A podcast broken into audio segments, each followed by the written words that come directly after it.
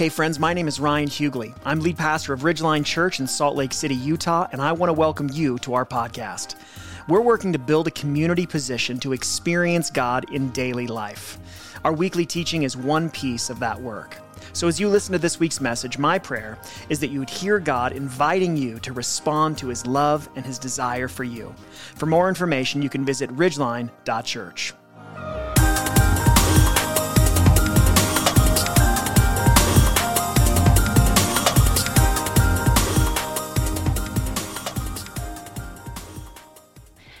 I want to start out by talking about words that are opposite or that we think of as opposite.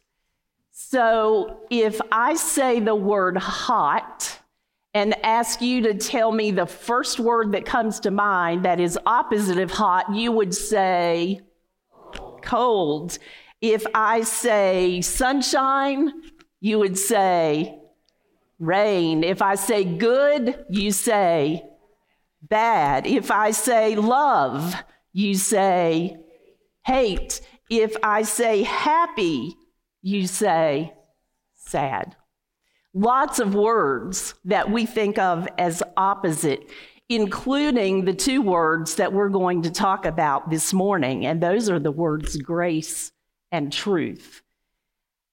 I really believe that we think if we are grace filled, then we can't be truth filled. And I think we often feel that if we are speaking truth, then we cannot extend grace. But here's what I know Jesus was both all of the time. Jesus was both grace filled 100% of the time, and Jesus was truth filled 100% of the time. And so, as followers of Jesus, our primary goal in life should be to think more, speak more, and act more like Jesus. So that's what we're going to focus on today. How can we do that? How can we be both full of grace and full of truth?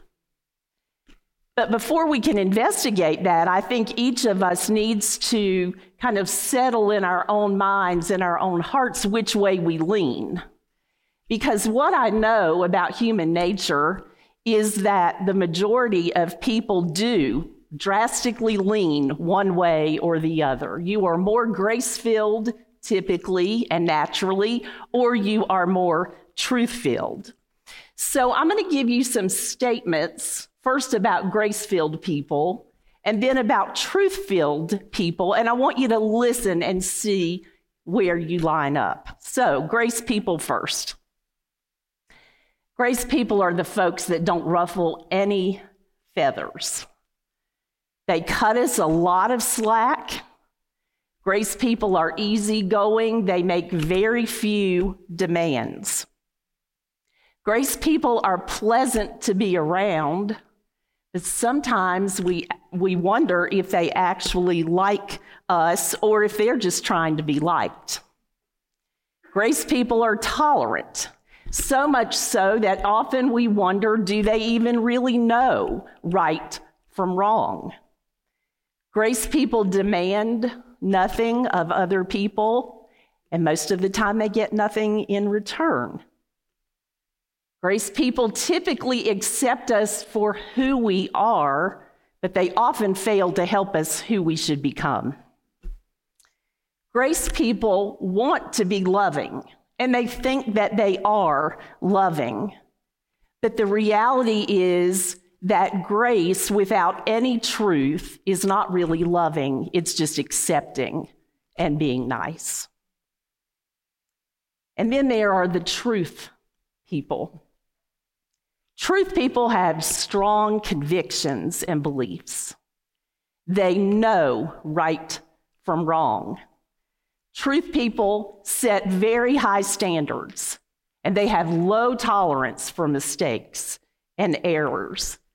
And when an error happens, they are quick to cast judgment on others. Truth people are the ones who speak out against oppression and prejudice and evil. Truth people have no trouble making difficult decisions, but in doing so, they often make life difficult for others. Truth people are committed to a standard, but in their stand for truth, they can easily act like a bully. Truth people can be slow to forgive, they can be intimidating, and they can be legalistic. If you are a grace person, your primary concern is being loved. If you are a truth person, your primary concern is being right, even if you are unloved. And you know, I think both of those have their dangers because there is something wrong if everyone loves you. And there is also something wrong if everyone hates you. So I wonder are you a grace person or are you a truth person? Think about that. Hold that in your mind as we go through the rest of the message. Acknowledge which one you are. And then we're going to look at Jesus and how he was both. And then we're going to ask how we can emulate that in him. So, what we're going to do this morning, the way we're going to structure the message, is we're first going to look at John chapter 1, a couple of verses which describes Jesus. Then we're going to look at grace and really define grace, look at some biblical examples. Then we're going to do the same with truth. And then lastly, we're going to look at several verses in John chapter 8 where we see Jesus modeled so beautifully, being full of both grace, and truth. And so, what we're going to focus on today, and this is the big idea. If you are taking notes or like to take notes, I encourage you to write this down. The big idea is that grace and truth are not competing, but are complementary characteristics that should be equally present in a believer's life. Grace and truth are not competing, but they are complementary characteristics that should be equally present in a believer's life. So let's go to John. John chapter 1, we're going to start with verse 1. Now, before we do that, let me tell you just a little bit about John. John, one of the four gospels in the New Testament, and John was a close personal friend of Jesus. Jesus called John to follow him. And so, for the three years of Jesus' ministry on earth, John had an up close and personal view of how Jesus lived his life. So, with that in mind, let's read what John says about Jesus. Verse 1 In the beginning was the Word, and the Word was with God, and the Word was God. So, John is calling Jesus the Word.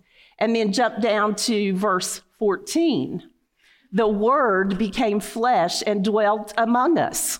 Jesus was born, put on skin, he dwelt among us. We observed his glory, the glory as the one and only Son from the Father, full of grace and truth. You notice that phrase? Full of grace and truth. 100% grace all of the time, and 100% truth all of the time. Jesus wasn't grace on Monday, Wednesday, Friday, and truth the rest of the days of the week. Always, in every occasion, with every interaction, Jesus was both full of grace and full of truth. So let's take a look at grace first. What is grace? I actually went to a dictionary and looked up the definition of grace, and it said, a favor rendered by one who need not do so. So, to put it simply, grace is receiving something that we do not deserve. Now, if we go to the Bible and look at definitions of grace and examples of grace, there's no better place to look than the cross of Christ. And I want to read to you a verse from Romans chapter 5. For while we were still helpless at the right time, Christ died for the ungodly. For rarely will someone die for a just person, though for a good person, perhaps someone might even dare to die. But God proves his love for us in that while we were sinners, Christ died for us. While we were sinners while we were in rebellion toward God, when we wanted nothing to do with God. Jesus died so that we might be reconciled to God. That is amazing grace, astounding grace. You see, according to the Bible, we are all sinners. And as sinners, we deserve death and eternal separation from God. And according to the Bible, there's nothing that you and I can do to make ourselves right with God. No amount of good deeds, no amount of good intentions will reconcile us to God. But Jesus, in the greatest act of love and grace that the world has ever known, he stepped up and he paid the price that you and I owe for sin. And he died on the cross. Amazing grace. You know, as I've thought about this, and I've thought for myself personally, why is it so difficult to extend grace? I wonder if our reluctance to do that to extend grace to others is because we don't truly appreciate God's grace to us. And I wonder if we don't really appreciate God's grace to us because we don't understand the enormity of our sin against God. That was true for me. I was in my mid 30s the first time I ever studied the book of Romans in depth. And you know, up until that point in my life, I considered myself a good person. I had no criminal background. I think I had one speeding ticket, but that wasn't bad, right? I lived a moral life. I was even regular in my church attendance and in my church service.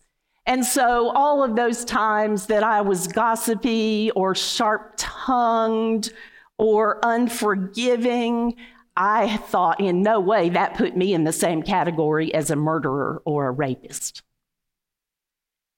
But one morning I was sitting at my kitchen table and I had my Bible open to Romans chapter 3. That was the passage we were studying that morning.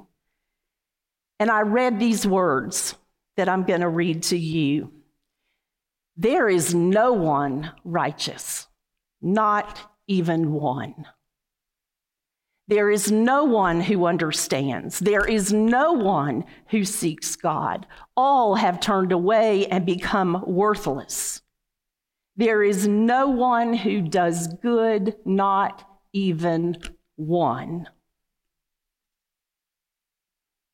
And I don't know what happened that morning except the Spirit of God snatched my heart. And I began to weep as I truly, for the first time, understood my sinfulness and my awfulness before God. And as I thought about that in contrast with God's righteousness and holiness, I was cut to the core. And I recognized myself as that wretch that the hymn writer John Newton talks about in his hymn, Amazing Grace. And as I began to understand those truths about myself and my sinfulness, then I began to comprehend a little bit more God's amazing grace toward me. I wonder if you have ever really stopped and faced the reality and the enormity of your sin. Because when you do, the only reasonable response is humility and unending gratitude for the amazing grace that God has given us. On the evening of September 6th, 2018, 26 year old Botham Jean was sitting on his sofa in his Dallas apartment eating ice cream when off duty police officer Amber Guyger entered his apartment and fatally shot him. Guyger claimed that she thought she was entering her own apartment and that Botham Jean was a burglar, and this was despite the fact that Guyger was on the wrong floor of the apartment building and there was a distinctive red doormat outside Jean's apartment. Guyger was eventually convicted of murder and he was and she was sentenced to imprisonment. And John, if you have that slide, go ahead and put that up there. What happened at Guyger's sentencing and what captured the attention of the nation is the picture that you see here. Because according to reporters who were in the courtroom that day, Brandt Jean who was Botham Jean's brother, said to the judge, Your Honor, I don't know if this is possible, but can I give her a hug, please? And when the judge granted his request, Brandt Jean embraced his brother's murderer and said to her, My main desire is not that you go to jail, but that you give your life to Christ. Wow. What a picture of grace. Brandt Jean embracing and extending kindness to his brother's murderer and pointing her to Jesus. Now, I'm going to go ahead and confess to you guys right now, I am more of a truth person. Those of you who know me well are not surprised at that. And so I'm also going to be honest and say to you, I just don't know that I could have done that. I don't know that I could have done that. I am all about people getting what they deserve and justice being done on earth. But, guys, here's the reality Jesus didn't give me what I deserve, and He didn't give you what you deserve. He gave us Jesus. Jesus, who is full of grace and full of truth. So let's look at truth. What is truth? Again, the dictionary definition is conformity to fact or actuality. And as we look at scripture again to define truth and give us an example of truth, Jesus tells us what truth is in John chapter 14, verse 6. He says, I, I am the way, the truth, and the life. So Jesus doesn't just give us words to define truth, he embodies truth. He personifies truth. Jesus is the standard for truth. And so anything that lines up with Jesus' thoughts, Jesus' words, and Jesus' actions is truth. And anything doesn't, that doesn't is not. But I know you're aware that many today say that truth is relative. Well, you know what? That may be true for you, but that is not true for me. But notice what Jesus says. He doesn't tell us that he is a truth or one of many truths. He says he is the truth. There are also those who claim today that truth is not absolute. We hear things like, well, you know what? That used to be true, But times have changed, and that's not true today. But Jesus tells us in Hebrews 13 8 that he is the same yesterday, today, and forevermore. And so, according to Jesus, truth is fixed, truth is not fluid. And so, as followers of Jesus, we must be committed to truth. We must allow truth to be our guide. We must live by truth without compromise. We cannot be so afraid of offending people that we just eliminate or overlook biblical principles like sin and hell and repentance. But as followers of Jesus, in our quest to stand for truth, we must not be hate filled and harsh and graceless. Westboro Baptist Church in Topeka, Kansas, has a well earned reputation as one of America's most reviled hate groups. The church's website is this, and I'm not kidding GodHatesFags.com. This church is known for their homophobia. Now, just let that sink in for a moment. A church is known for their hate of something rather than their love for Jesus and for each other. And so, for many years, this church has made it their mission to stage highly visible in person and online protest against those that they have identified as supporters of homosexuality. On the day of the Boston Marathon bombing, Westboro Baptist Church posted a press release to their Twitter account that said this Massachusetts invited this special wrath from God when it was the first state to pass same sex marriage. Hashtag praise God. Now, I'm going to be generous, and I'm going to assume that the leaders of this church believe that they are championing God's truth regarding sexual morality. But what they've actually done with their graceless and hate filled rhetoric is shame and defame the name of Jesus and hurt untold numbers of men and women made in God's image. Now, here's the thing it's easy for us to point fingers at Westboro Baptist Church. I would never be like that. And we may not be as vile or as public as of that.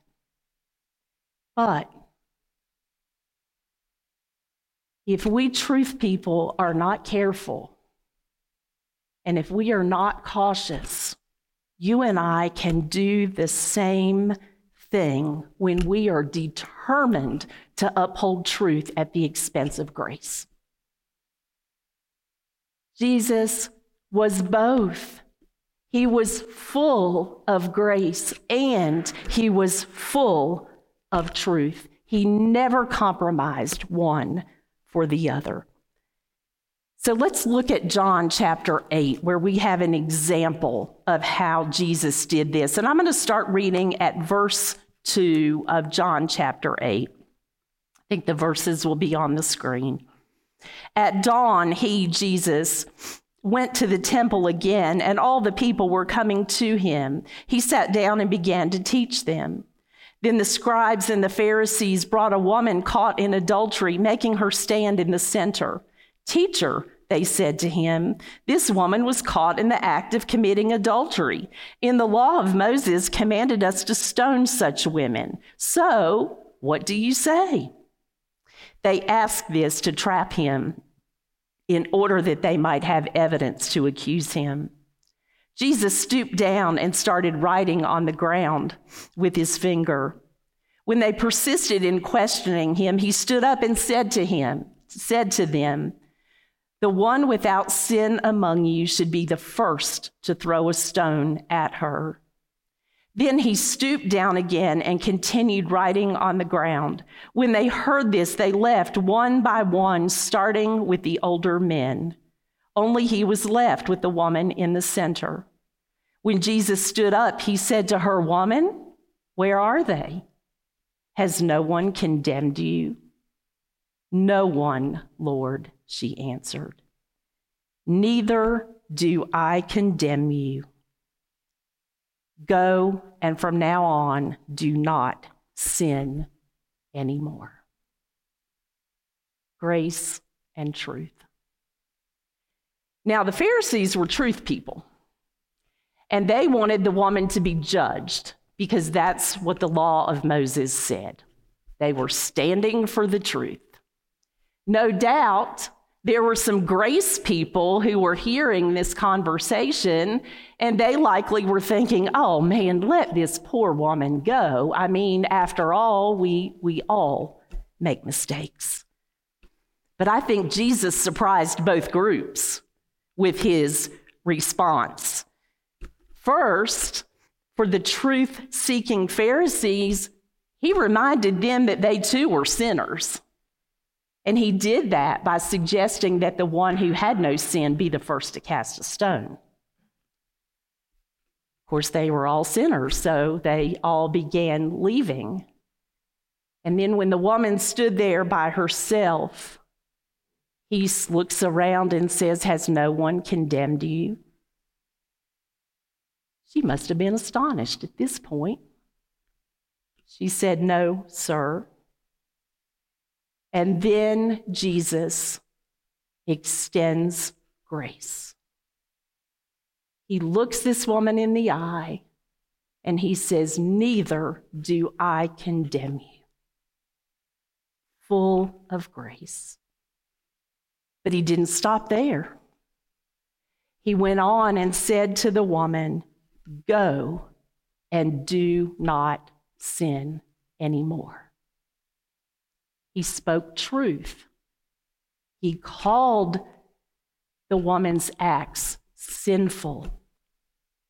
Perfect balance of grace and truth. You know, I think one of the issues that we have in a lot of areas, but in this one particular, the issue is that we feel like it has to be either or. We feel that we have to choose either grace or either truth. We can either be grace filled or we can be truth filled. But Jesus was both. Jesus was both and. He was grace and he was truth. And you and I should strive for that as well. So, I want to ask you a few questions that will help put this in a little bit of a contemporary light. And these are just rhetorical questions, something for you to think about, but are societal issues and personal issues where I think we struggle between grace and truth. Shouldn't we both share God's condemnation of sexual immorality and be compassionate toward those caught in immoral lifestyles? Shouldn't we both uphold the sanctity of life and be willing to support women through unwanted, unexpected pregnancies?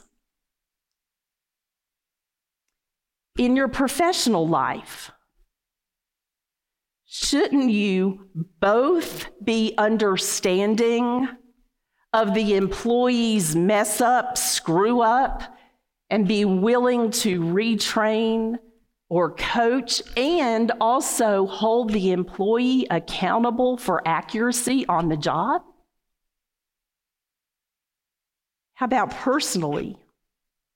Shouldn't we both remind our children of our unending love for them and discipline them for their willful disobedience? In your marriage, shouldn't we both be quick to forgive our spouse and remind our spouse of how their words or actions hurt us? Yes. yes, the answer is yes, yes, yes. We do not have to choose either grace or truth. It is not either or, it is both and, just like Jesus. Now, I could just end right here. this is what you need to do. But really, the question is how in the world do we do this, right? Because I know I suck at this. And I bet there are some of you in here that struggle with this as well. So I want to give you four pointers that I think would help us better balance grace and truth. And the first pointer is this first of all, you got to identify in which direction you lean. Are you a grace person or a truth person? And you can do that by honestly reflecting on the questions that I asked earlier, or if you're brave enough, ask someone close to you What do you see in me? Am I a grace person or a truth person? Then, when you identify which way you naturally lean, you got to ask God to empower you to be a better mixture of both. So, number one, identify in which direction, grace or truth, that you tend to lean. And then, number two, remember that in every single encounter, both grace and truth are needed. In every encounter, both grace and truth are needed. Because here's the thing without grace, our words of truth make us self righteous bullies. But without truth, our grace can cause us to look like stand for anything kinds of people. So, in every encounter, both grace and truth are needed. And then, number three, lead with grace. If you notice in our text, that's what Jesus did. Jesus started with grace. So lead with grace. Because here's what I know if the first thing you do is spout out the truth, what happens? You alienate that person.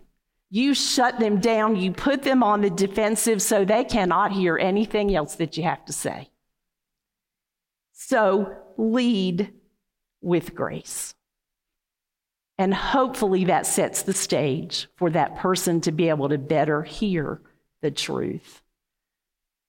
And then finally, number four, keep both grace and truth present throughout the conversation or the interaction. Keep both grace and truth present because here's what I also think can happen if you have a grace part of the conversation and then you have a truth part of the conversation, it can seem very disjointed and like two different talks. So if you are confronting and speaking truth sprinkle in some grace. If you are expressing care and concern, remember to pepper in the truth. Keep both grace and truth present throughout the interaction.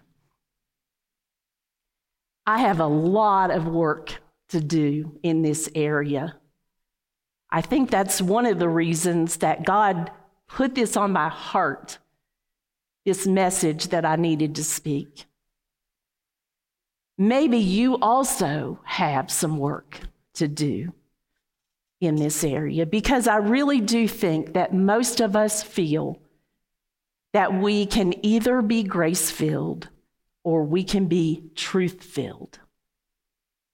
But grace and truth are not competing, they are complementary characteristics that should be equally present in a person's life. So, as we close, I want you to just think about some relationships in your life as I ask you a few questions. If you're married, how would your marriage be positively impacted if you better balanced grace and truth when relating to your spouse? If you're a parent, how would your children's perception of you positively change if you regularly and consistently extended both grace and truth to them? What about at work? How differently would your coworkers and your employees see you if you maintained a balance of grace and truth with every interaction with them? As believers, our primary goal is to think like Jesus, act like Jesus, and speak like Jesus. And Jesus was full of grace and he was full of truth 100% all of the time. So, will you join me now in asking God to empower us to be those people as well? Pray with me.